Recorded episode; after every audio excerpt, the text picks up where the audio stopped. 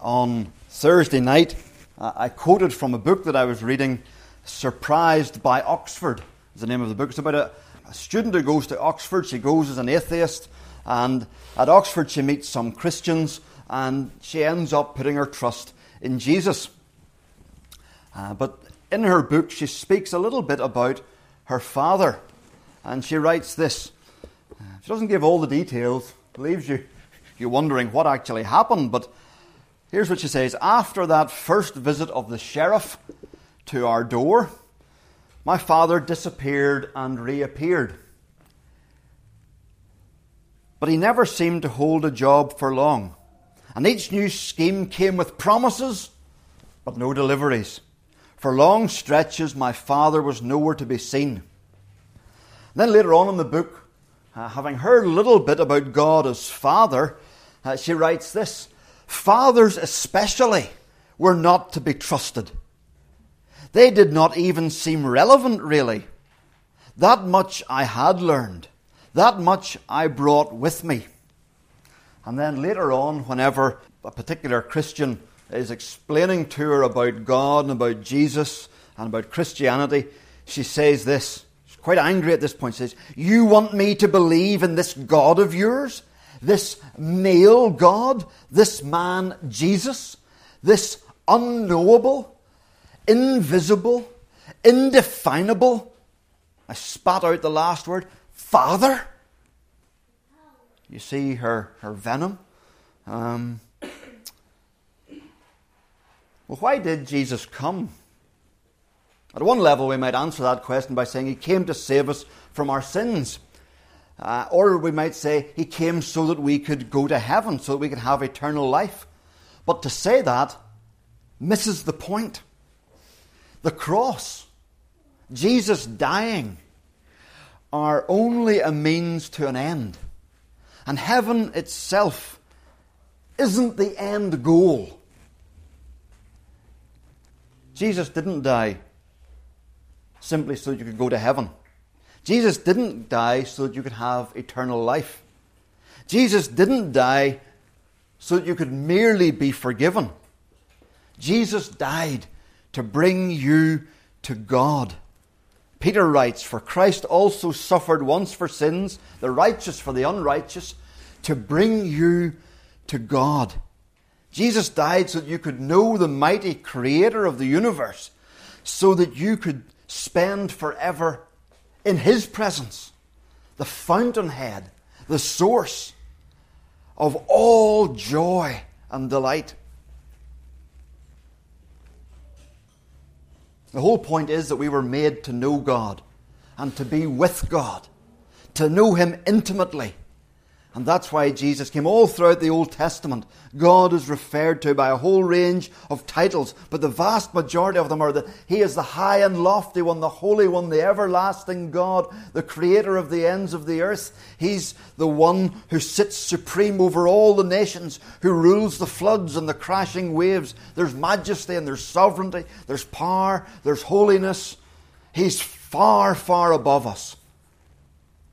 Then we come to the New Testament. And now that we've got that idea of the majesty of God in our minds, we find that Jesus died not simply so that we would have peace with this mighty, high, and holy God, but that we could call that God exactly the same thing as God the Son calls him. Jesus says, when you pray, say, Our Father. Say, Father. Jesus died to bring us into this startlingly close, intimate relationship with mighty God. And as Jesus comes in John's Gospel, particularly in John's account, we see that Jesus wants to display to us this God. And he wants us to see, particularly, God the Father. John 1 verse 18 No one has ever seen God, but the only God who is at the Father's side, he has made him known. The one who's the only begotten of God, he's at the Father's side. He has made the Father known to us. In John uh, 5 17, Jesus says, My Father's always at work to this very day, and I too am working. John 10 37, I do what my Father does. John 12 44. So whatever I say is just what the Father has told me to say. In John 14, he says, Anyone who has seen me has seen the Father. His goal is to show us the Father and bring us to the Father. What a wonderful statement. 109 times in John, Jesus calls God Father. Above all else, He's come to bring us into relationship with God as our Father. He's been at pains to underline the reality of the relationship that we have with God as Father, that He has with God as Father, but also the character of the Father. He's just like Jesus. If you've seen me, you've seen the Father, he says. If you've seen me, you know who God is. You know what He's like. In Hebrews 1, we're told He's the exact, the exact, the Son is the exact representation of the Father. And now He speaks again to the disciples. Uh, these last moments before He goes out to be crucified.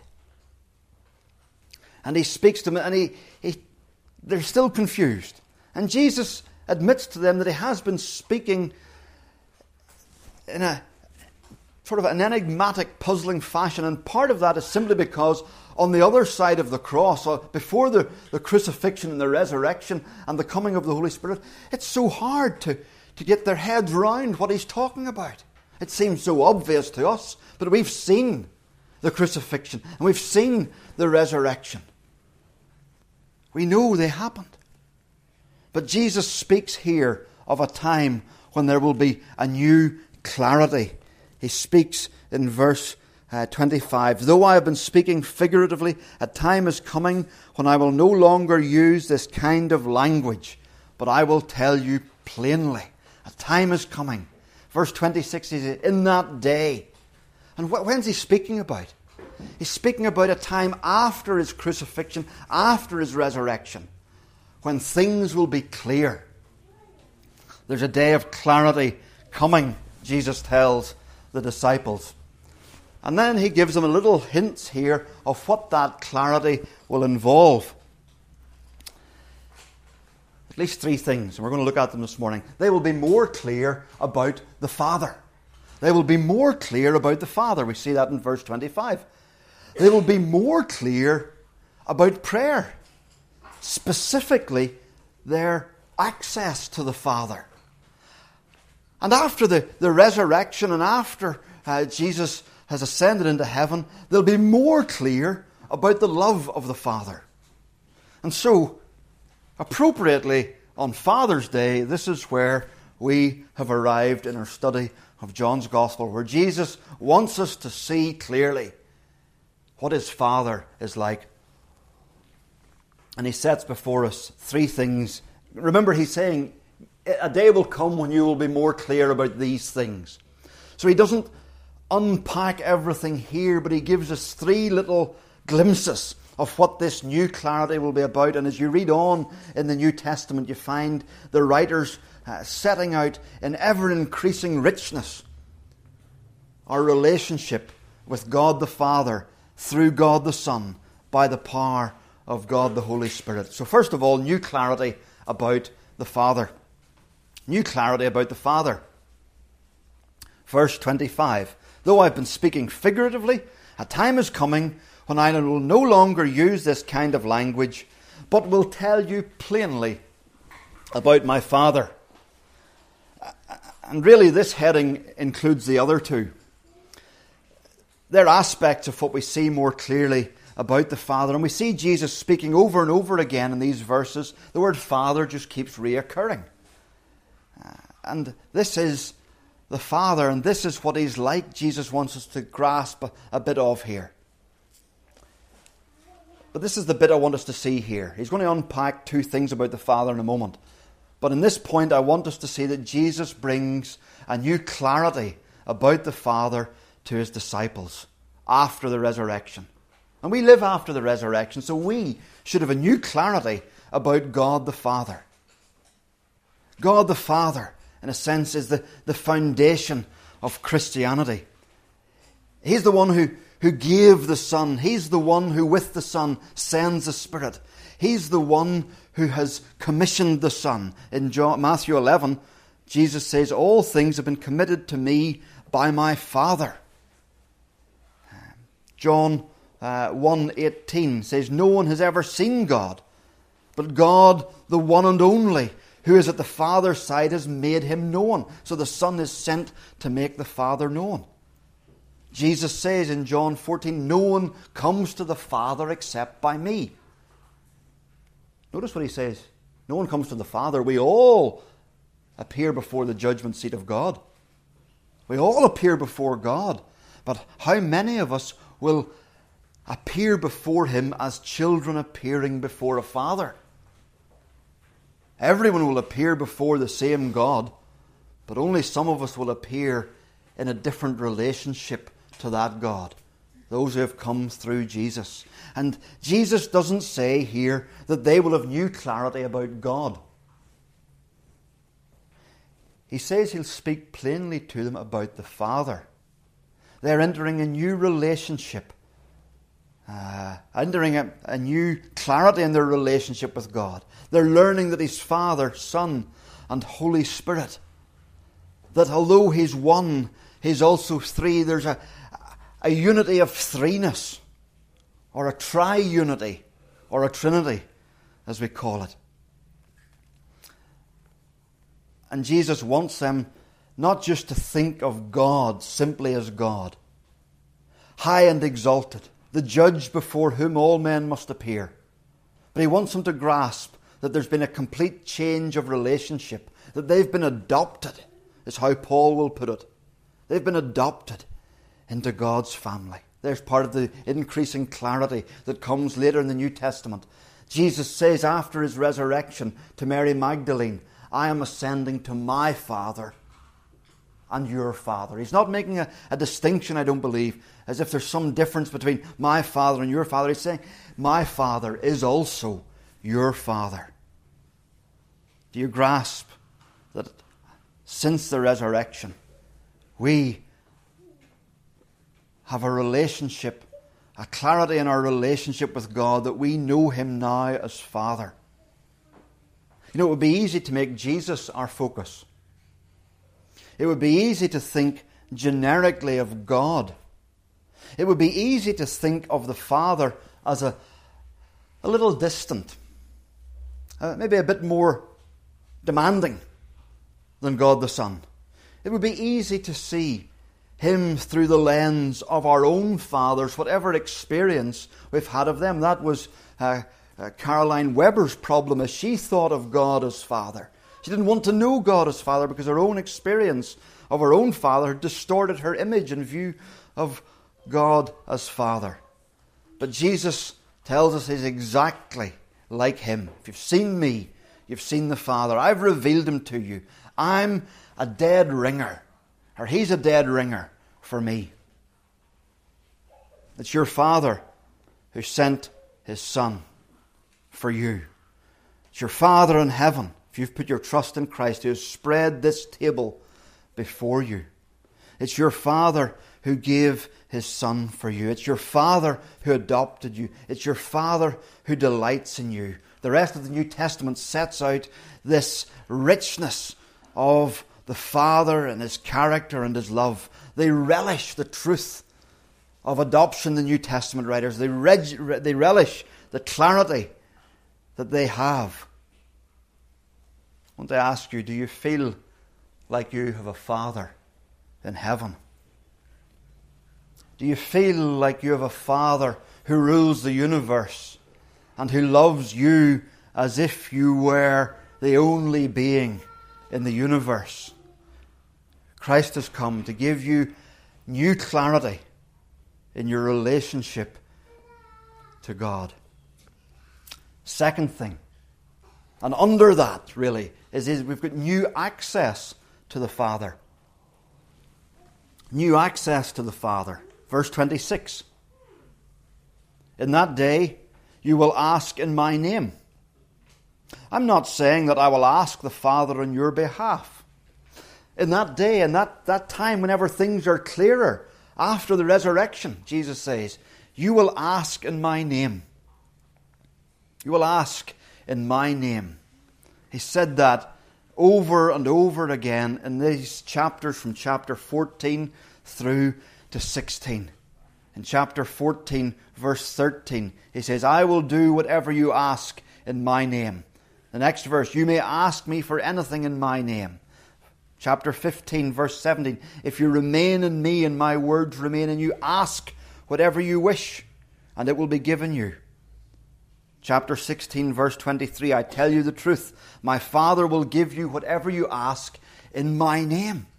This is the seventh time in these chapters that Jesus talks about asking and receiving.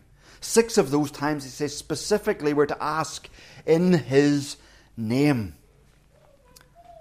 A writer called Bryan Chapell tells us this. He says, Prayer in Jesus' name is not an incantation to make us worthy of divine attention. It is a confession that we are unworthy of even approaching God apart from the mercy and merits of our Saviour. We're only fit to come, clothed in Christ. We're only fit to come in Jesus' name. But we can come, and we must come. And we come to the Father with the same degree of expectation of an answer that the very Son of God Himself has. You know, we don't get it this side of the cross, but the, the Old Testament believers didn't have that awareness of the closeness, of the, the richness of access that they had to God in prayer. That they, would, they came as a suppliant to a king, coming as a servant or a, a, a citizen to a king. But now Jesus says, You come in my name. And you have the same degree of expectation that I have of getting an answer. That's why we pray in Jesus' name. That's why we normally pray to the Father. Let me ask you, to whom do you address your prayers?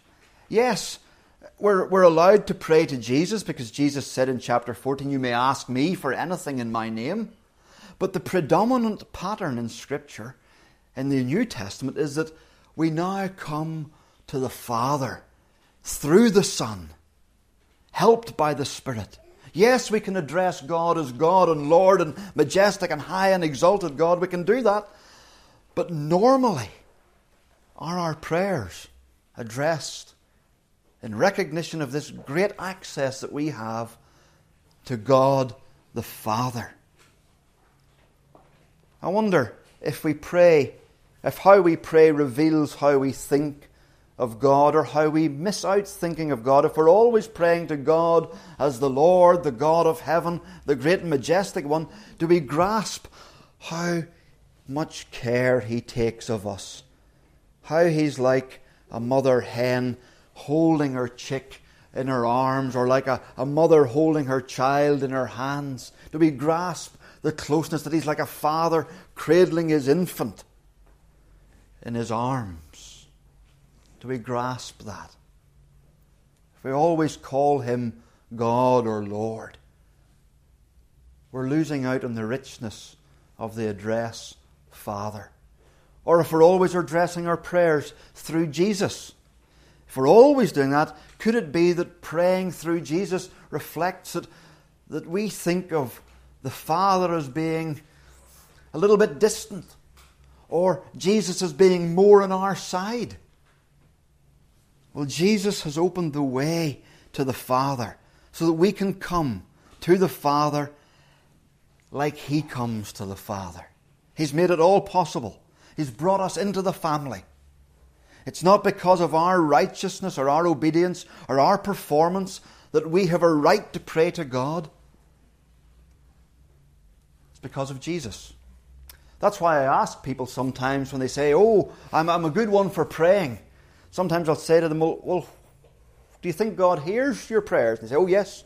I said, do you think God will answer your prayers. Oh, I believe He will. And I think, why do you think you've the right to expect God to answer your prayers? Look at what? You know, if that's just God's job. That's what He does.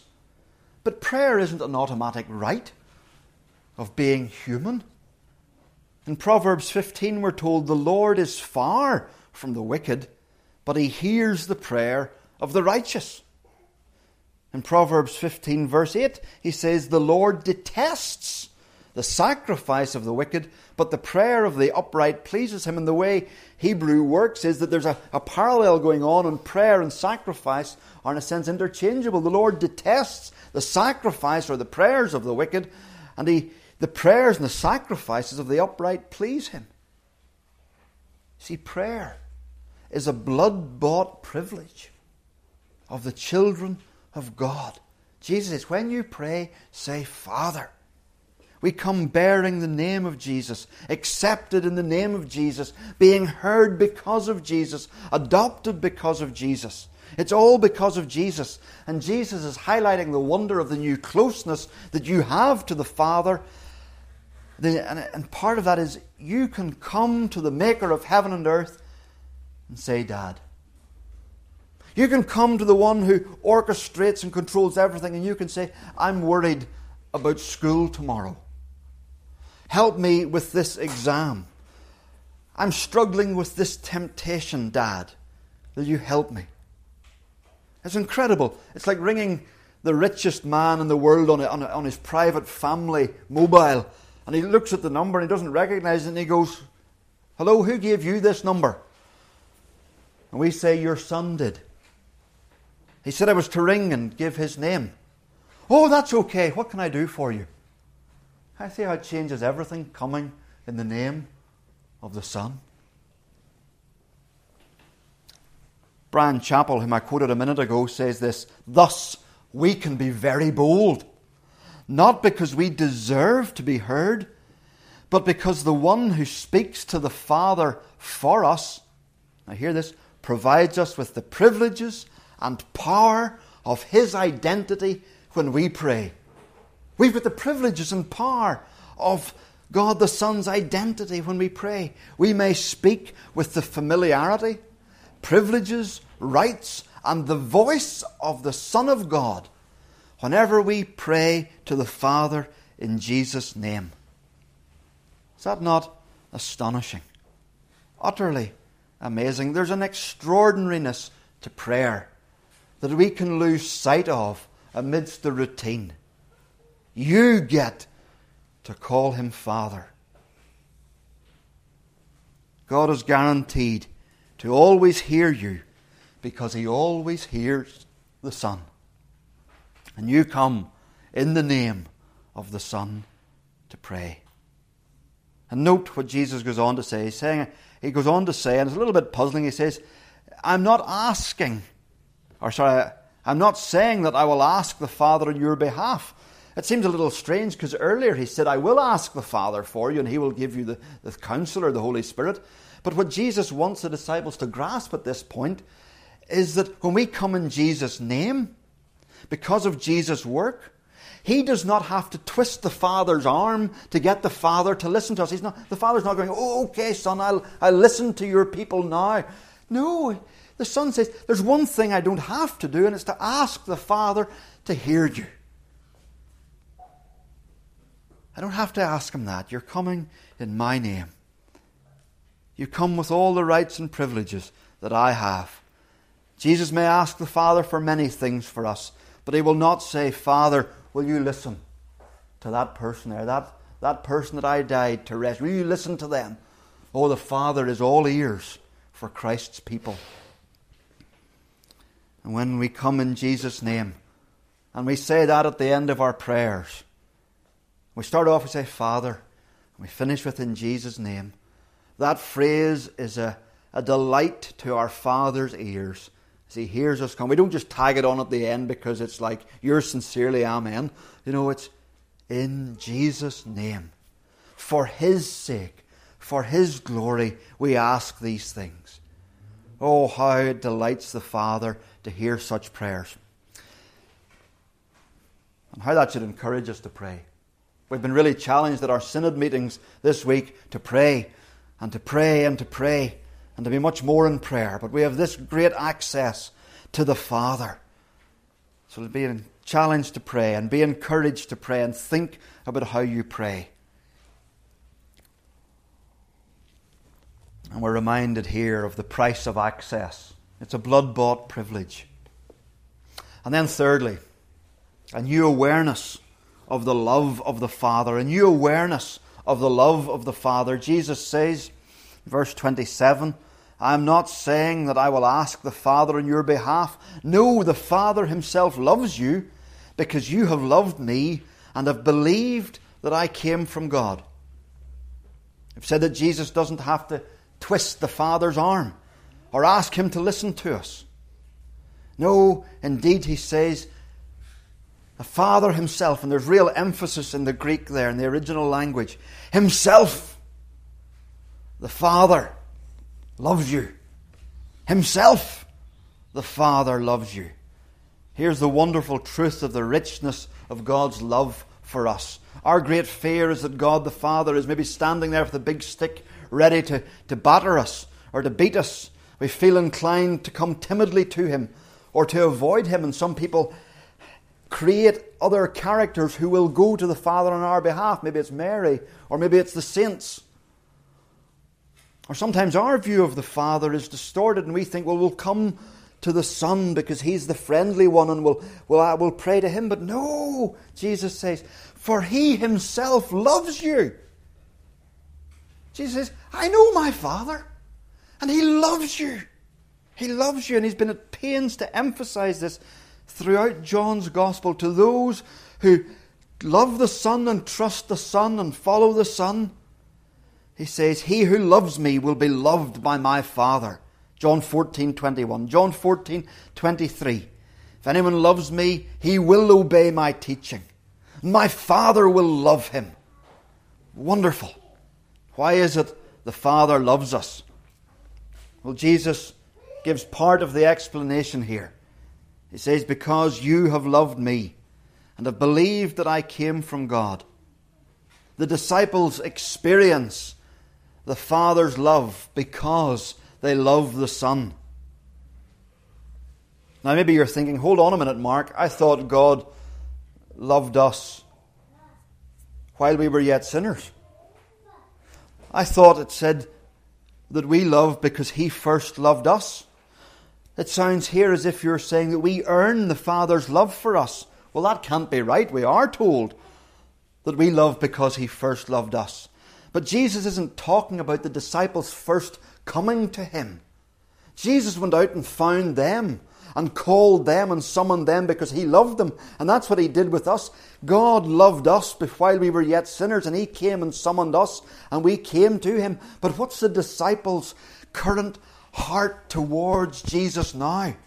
They love him. They love him. They've been rescued by him and they love him. They're flawed and weak and feeble, but they love him. And aren't we the same? We're flawed and weak and feeble. But if we've put our trust in Christ, if we've been sought out by him, we love him. And God says, or the God the Son says to us here, You love me. Because you love me, my Father loves you. He delights in you. He listens to you. He cherishes the fact that you love His beloved Son. And what an imbalance there is here. The Father loves you because you love the Son. And we love the Son with weak and feeble and faltering and frail love. And it fails and we stumble and we fall and it's so imperfect, and yet the Father sets on us an unwavering, unfluctuating, doesn't run hot and cold love. These disciples were all over the place, yet Jesus gives them the most glorious assurance. We love imperfectly, but He loves perfectly. A new awareness of the Father's love. Do you grasp it? This side of the resurrection, we have a new awareness of the Father's love, and it's a Father's love.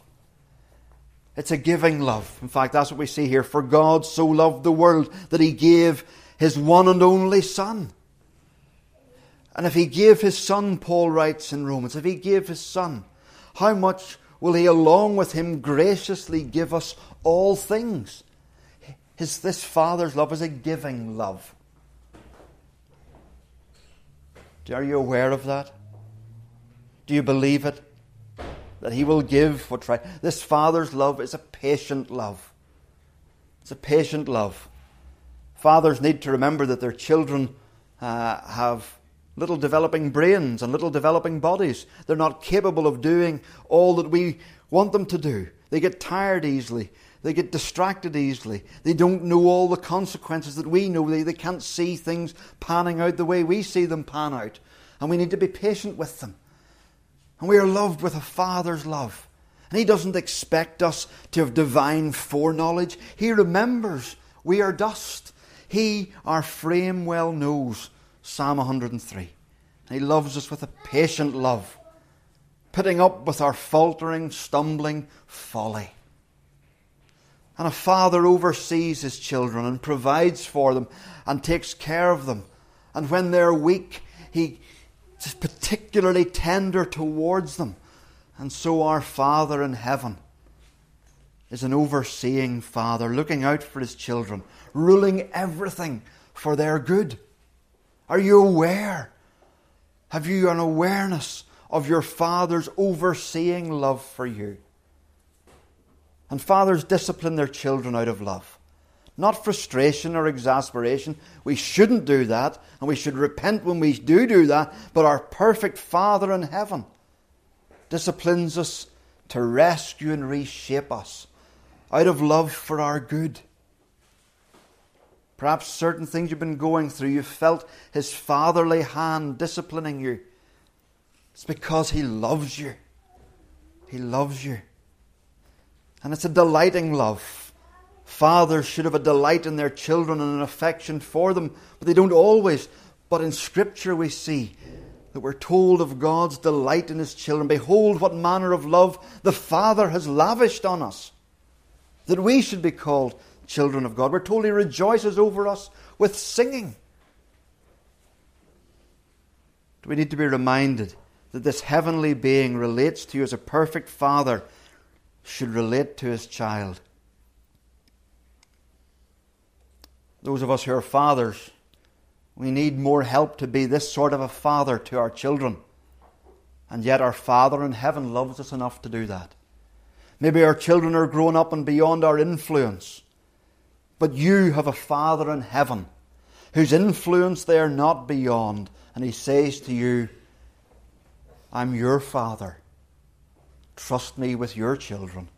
I promise I will be a God to you and to your children after you. Maybe our own fathers were absent or distant. They were all flawed, one degree or another. But do you grasp that you have one Father who is never absent, never distant, never flawed? Have you got that new awareness? As you come to the table this morning, this table helps us he loves you this much that He would send His Son for you. That despite how much He loved His Son, He would pour out His judgment not on you but on His Son. He would bear that pain, as it were, in Himself of punishing His Son rather than punishing you. Have you got an idea of the Father's love? We'll double it and double it again and multiplied by all the stars in the sky and all the grains of sand on the beaches all around Donegal. And when you've got some idea of that, that's about 0.1% of how much He loves you. Let me finish just with a, a, a quote from the great Puritan theologian John Owen. I'm going to try and modernize the quote because he wrote in the 1600s and he wrote massively long sentences and it's hard to follow, but it's rich and sweet. He says essentially the disciples have become comfortable with Jesus' gracious words and faithful promises. They, they know what his heart is towards them. They're fully convinced of his tender affections to them. But now he's going. And now and, and these, they're ready for his departure. But then Owen says, All their thoughts are now concerning the Father. How should they be accepted with him? And what respect did he have towards them? That's their great concern. What does the Father make of us? We know what you make of us, Jesus, but what about the Father?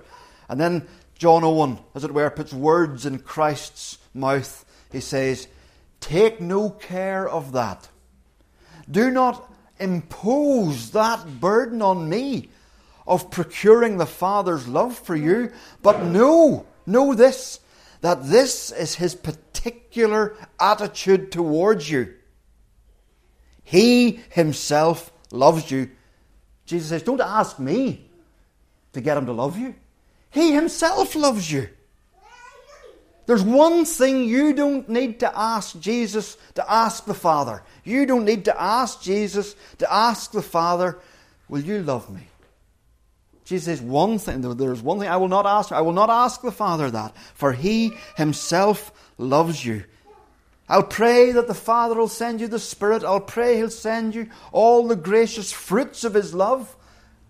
And then Owen says this, but yet, in the point of love itself, free love, eternal love, there is no need for any asking for that. For eminently, the Father Himself loves you. Not asking for that because eminently the Father Himself loves you. Then He says this resolve. Resolve.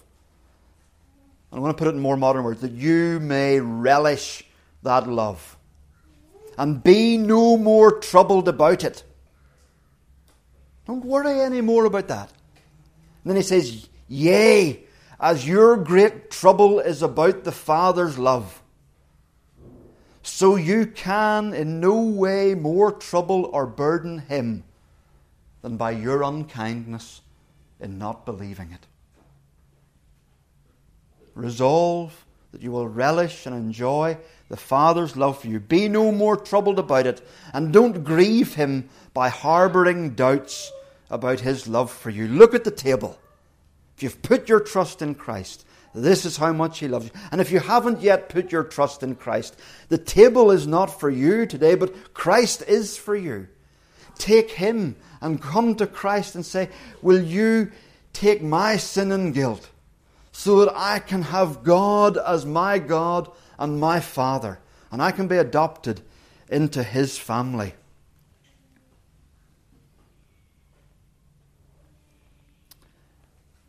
As you sit here this morning, if you've put your trust in Christ, then know this the Father delights in you. Do not let your heart be troubled any more about it.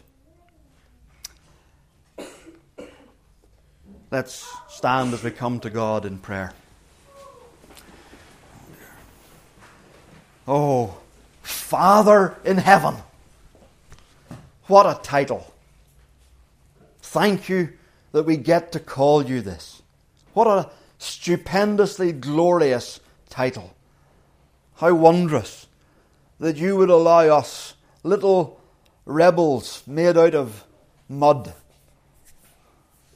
that you would allow us to call you Father, that we would be so loved, that you would send your Son to go to the cross, to have his body broken and his blood shed for us.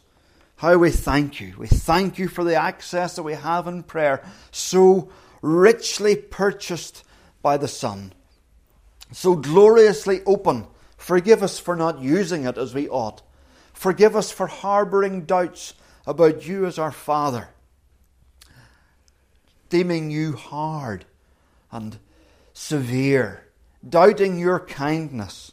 Lord, help us to resolve not to trouble you any more by not believing your kindness and love towards us.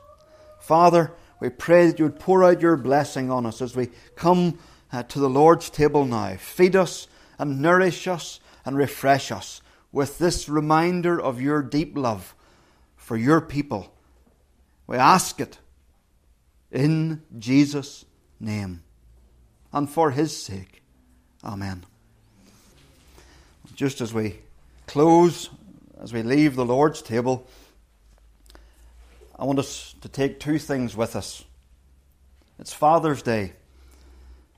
Christ has said that after the resurrection, we're going to see more clearly our Father in heaven.